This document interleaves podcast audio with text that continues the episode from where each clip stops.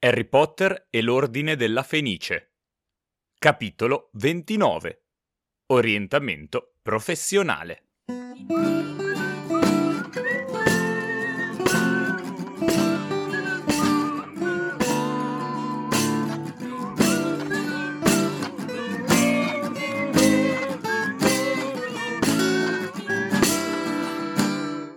Capita molte volte di avere degli stati d'animo che non riusciamo a comprendere, che ci fanno stare male e, e non riusciamo a capire il motivo. Harry invece, per una volta, dopo mesi di rabbia, riesce a capire il motivo per cui sta male. Non lo capiscono gli altri, non si confida con gli altri, si chiude molto a riccio. Bentornate e bentornati a questo nuovo episodio del Ghirigoro, dove affrontiamo delle grandissime turbe di Harry, che è rimasto ovviamente colpito, sconvolto e toccato dalla visione del pensatoio, dal ricordo di Piton, che gli mostra invece una realtà diversa da quella che lui si immaginava rispetto perlomeno ai suoi genitori. Ne abbiamo già parlato, continueremo a parlarne anche in questo episodio. Diciamo che solitamente in, in questa fase d'età si cerca lo scontro con i propri genitori. Harry non ne ha la possibilità e quindi li idealizza e li vede come dei modelli, e però eh, quello che invece trova in questo momento è una realtà molto più vicina, anzi neanche vicina alla sua, perché non si può riconoscere in quello che ha visto, e quindi è, è abbastanza sconvolto da quello che pensa che fosse suo padre, tanto che arriva a fare pensieri tipo ma metti che ha costretto mia madre a sposarlo e robe del genere. Anche qui ricordiamo quando pensava di essere posseduto, la logica gli diceva no, non è possibile, ma lui lo considerava come possibilità. In questo caso lui ha sentito da cinque anni a questa parte racconti su quanto fossero meravigliosi i suoi genitori e su quanto fosse grande il loro amore. Qua mi viene a mettere in discussione persino quello, non semplicemente oh magari mio padre non era proprio perfetto, aveva sicuramente dei difetti, ma no, deve ovviamente vedere tutto bianco o tutto nero e mettere in discussione tutto. Non si confida, dicevamo, con i suoi amici, con Ron e Hermione in particolare, non dice loro nulla né del, di aver visto la visione, né tantomeno cosa ci fosse in quella visione, né ancora meno quello che è la sua elaborazione, nel senso che dopo essere rimasto toccato, colpito da questa cosa, dice «Devo avere conferme, voglio parlare con Sirius». Neanche questa cosa qui viene detta a Ron e Hermione, che lo vedono. Sicuramente notano il suo malessere, ma danno la colpa al, diciamo, la rottura con ciò, anche se non c'è mai stata una vera e propria rottura. Diciamo che non è neanche chiara la situazione, cioè adesso ha parlato con ciò e l'ha trattata male, quindi può essere considerata quella una rottura in relazione a Marietta. Diciamo che non ci viene specificato se dopo il loro disastroso appuntamento di San Valentino si siano rivisti, siano usciti, in che rapporti sono. Questo su questo la Rowling è molto pudica. Comunque tutti pensano che sia per colpa di ciò che Harry stia male, sia Ron e Hermione, ma anche Ginny dopo. La differenza è che con Ginny, che forse ha meno implicazioni, eh, meno spiegazioni da dare, eh, Harry si lascia andare a no guarda sì, non è questo il discorso, è che eh, vorrei parlare con Sirius ma è impossibile. Lei tra l'altro eh, invece gli dà una speranza, gli risponde con una frase molto di holmesiana memoria, nel senso di Sherlock Holmes, che diceva che tolto l'impossibile, quello che resta per quanto improbabile deve essere la verità, e lei dice quando vivi con Fred e George eh, ti convinci abbastanza facilmente che l'impossibile è poco e una soluzione si trova sempre.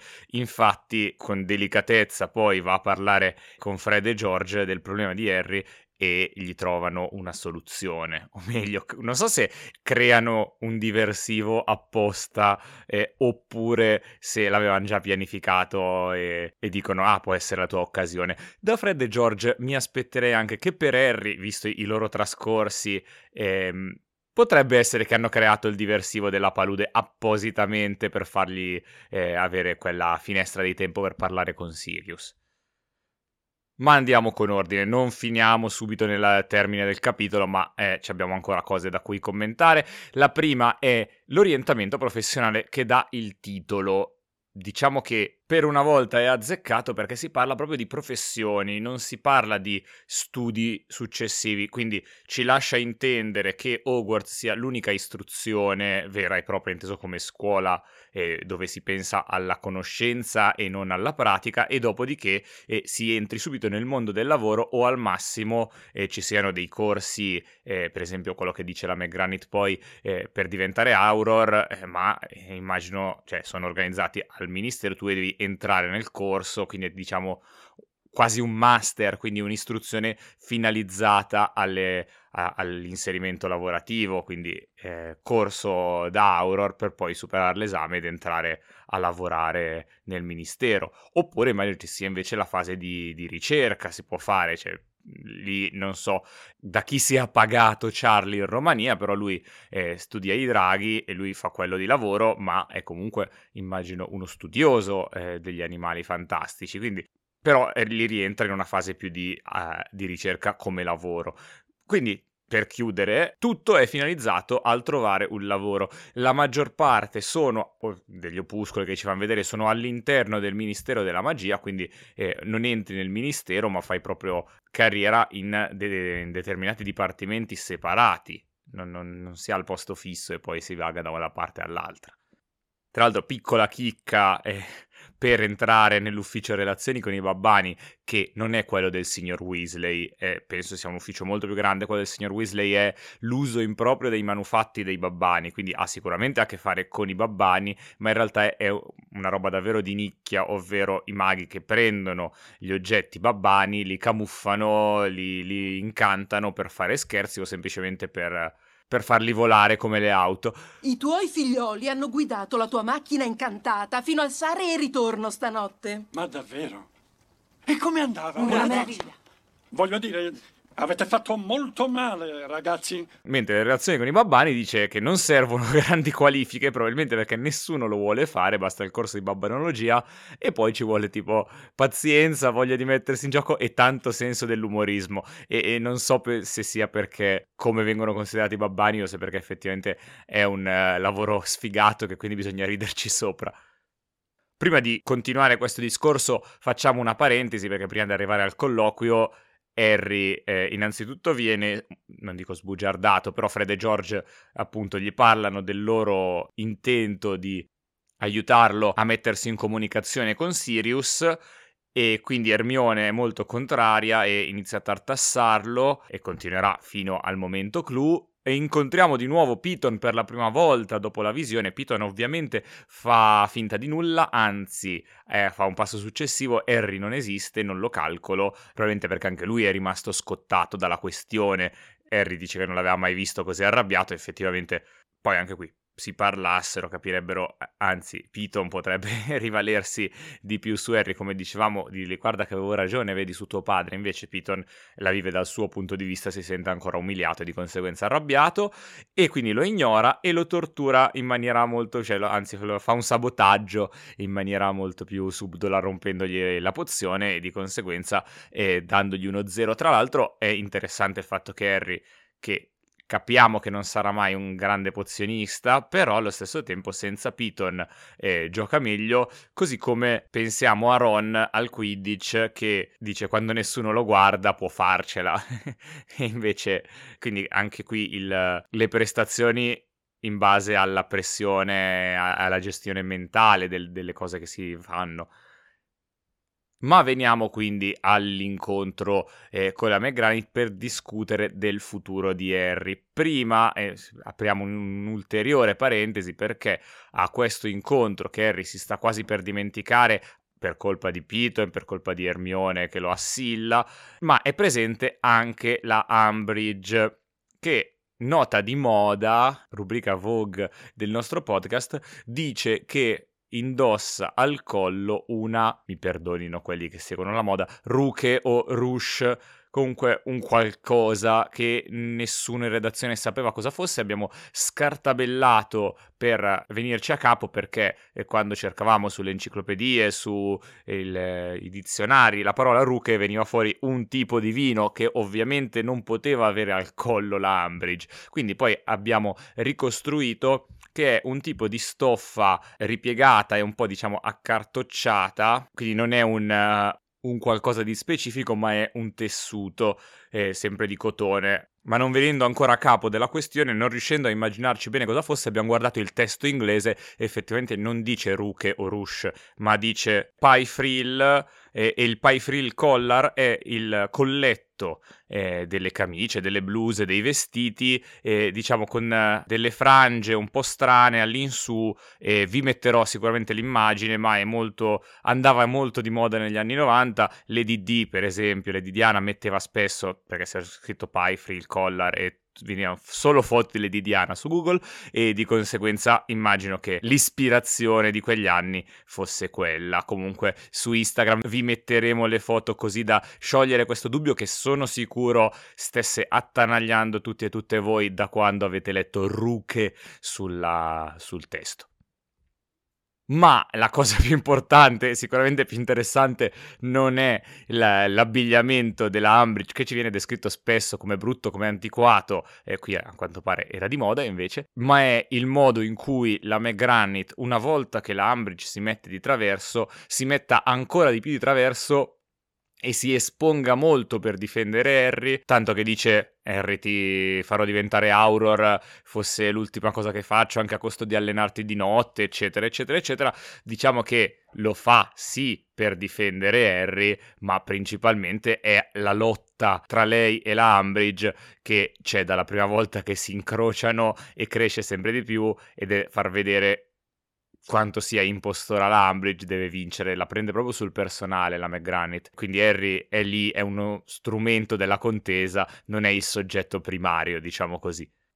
Questa cosa però Harry non la coglie più di tanto, e il fatto che la McGranit si sia esposta per lui lo fa sentire ancora più in colpa nel momento in cui deve decidere se effettivamente penetrare nell'ufficio della Umbridge per parlare con Sirius oppure meno.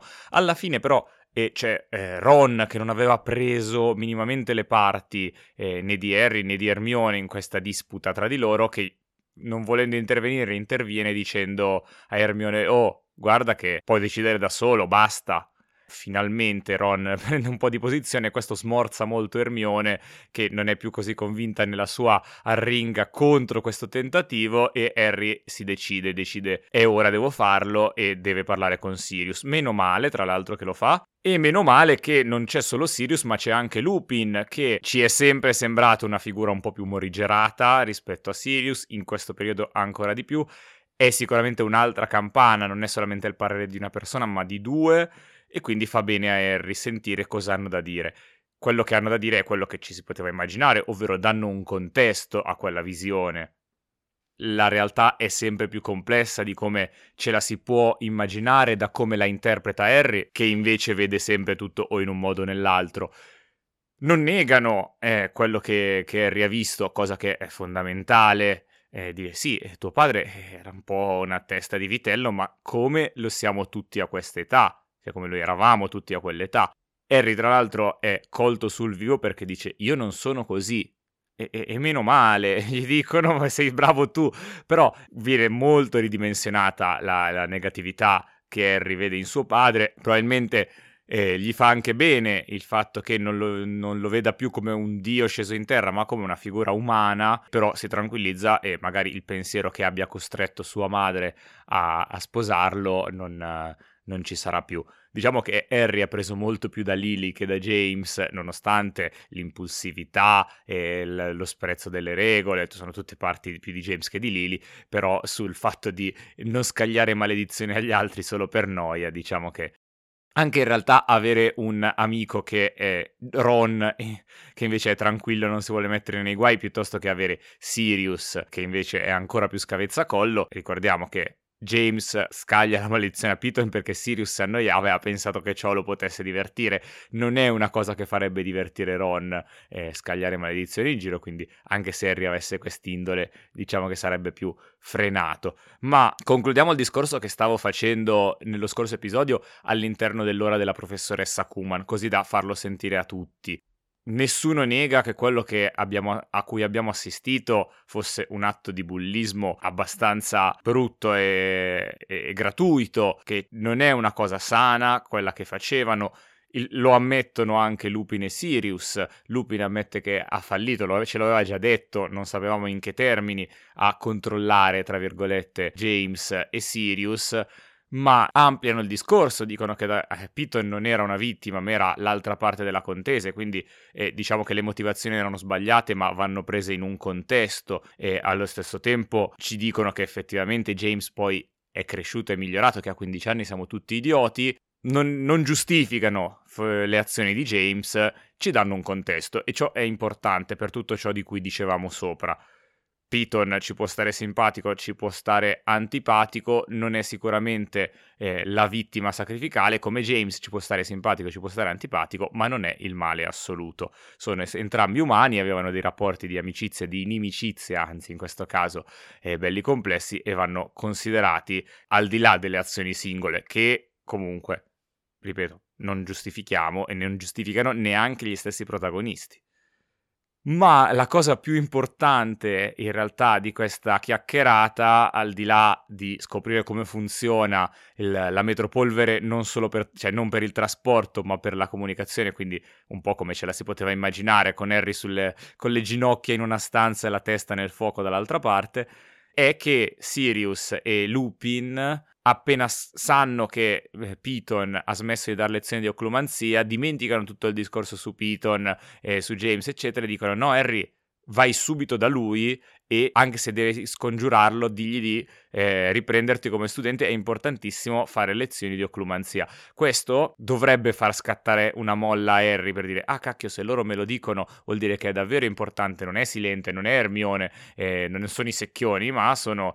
Eh, loro che lo dicono, è Sirius per, per primo che dice no no vai da Piton e diglielo e di, di, di riprenderti, piuttosto eh, vengo io, glie, gliele dico quattro io, ovviamente eh, no, ma eh, fa capire che ci tiene anche lui alla questione. Harry non comprende, un po' perché viene interrotto, un po' perché non lo vuole comprendere, e basta, vedremo come andrà a finire, non penso riprenderà a fare lezione. Viene interrotto, diciamo, bruscamente questa chiamata da Gazza, che torna, che entra nell'ufficio dell'Umbridge, lo trova aperto e non si fa tante domande perché è eccitato come un porcello a pensare alle frustate e alla tortura, perché ha un modo di ragionare molto distorto Gazza, e perché sta prendendo un modulo per le frustate, tra l'altro un modulo per torturare le persone e, e questo fa capire quanto siano effettivamente barbari i maghi. Piccola parentesi, Hermione lo dice che è una roba da barbari, molte cose dei maghi nel primo anno, parlava degli scacchi che si torturano e si uccidono a vicenda, però è anche facilissimo entrare nel mood perché tolti gli elfi domestici e tutto il resto Hermione non gli fa più tanto scandalo effettivamente. Ma chiusa parentesi, vedendo questa scena ci siamo detti uh, tortura, mannaggia, poi ci siamo detti anche ah, non è la prima volta, abbiamo già assistito a scene di tortura ancora più violente eh, nei confronti di Harry, e però effettivamente era tortura magica. Queste, le frustate invece sono tortura babbana, è, è roba medievale, è una cosa che abbiamo più nel nostro immaginario rispetto alle penne che ci fanno le cicatrici, e quindi ci colpisce forse di più nella sua crudezza. E, eh, ovviamente Gazza, non, eh, nonostante il modulo, non riesce a applicare questa sua volontà perché i gemelli Weasley sono eh, contrari, decidono di porre fine alla loro avventura scolastica ad Hogwarts e iniziare la loro avventura professionale a Diagon Alley. Volano via al tramonto non tenendosi per mano come Thelma e Louise, ma comunque in una scena abbastanza epica, salutati dagli applausi della folla, eh, bello, bel momento di rivincita, eh, danno ordine di continuare la resistenza anche senza di loro e, e che loro forniranno attrezzature magiche apposite. Questo capitolo era di transizione, eppure abbiamo detto un sacco di cose, quindi non è finita qui però, perché la professoressa Kuman, che si sta godendo lo spettacolo della fuga dei Weasley, l'aveva sicuramente predetto dalla torre, e c'ha qualcosa da dirci di molto molto importante. A dopo. Benvenuti ragazzi miei. In quest'aula esplorerete la nobile arte della divinazione. In quest'aula voi scoprirete se possedete... la vista! Buongiorno. Salve, sono la professoressa Kuman. Insieme ci proietteremo tutti quanti nel futuro! Allora, abbiamo detto molto molto importante, se ci piacciono i gossip, le relazioni, eccetera, perché in realtà abbiamo due cose di cui discutere qui che sono abbastanza futili, o perlomeno sono abbastanza leggere, non futili. La prima è che abbiamo un parallelismo eh, tra Ron e Hermione e Molly e Arthur, e effettivamente in questo capitolo agiscono molto, battibeccano molto da sposati. In particolare il parallelismo è nel momento in cui Hermione sta facendo la ramanzina a Harry sul eh, non andare a chiedere aiuto a Sirius attraverso il cammino dell'Umbridge, eccetera, eccetera, eccetera. Harry ricorda molto Molly che chiede il parere di Arthur quando dovevano decidere se far ascoltare a Harry e agli altri Weasley eh, le notizie dell'Ordine della Fenice o meno. E questo ovviamente fa, fa molto sorridere all'interno della narrazione, sapendo che Ron e Hermione effettivamente diverranno sposati, e diciamo che l'unico paragone che possono fare è quello con i genitori di Ron, perché è l'unica relazione, diciamo, sana di matrimonio che possiamo, che vediamo all'interno del, dei libri fino a questo momento. La seconda cosa è, è invece, eh, sempre riguardo alle relazioni che verranno, un momento Harry e Ginny che forse è il primo momento in cui sono da soli, eh, diciamo un po' più maturo rispetto alla, alla Camera dei Segreti, ma eh, in cui parlano da soli, in cui eh, i rapporti effettivamente sono da pari, in cui Ginny anzi ascolta e aiuta Harry, in questo caso chiedendo aiuto a Fred e George, e, e niente, poi cresceranno sempre di più questi momenti nel prossimo anno, però eh, finora, ma anche l'anno prossimo in realtà, saranno sempre attorniati da altre persone. Eh, questo invece è forse una delle poche volte in cui sono da soli e né Ron o altri non li disturbano. Questo è quello che avevamo da dire per questa settimana. Speriamo ancora una volta che Eh, queste puntate siano sempre più interessanti e abbiate sempre più voglia di seguirci e spargere la voce ad amici, parenti e conoscenti di quanto sia bello il Ghirigoro. Potete farlo condividendo le nostre puntate, potete farlo votando le nostre, il nostro podcast eh, in maniera tale da farli avere più risonanza sulle piattaforme streaming, potete seguire la pagina e scriverci quello che ne pensate, potete fare quello che volete, insomma l'importante è che siate lieti di stare con noi ogni sabato, sempre qui al Ghirigoro.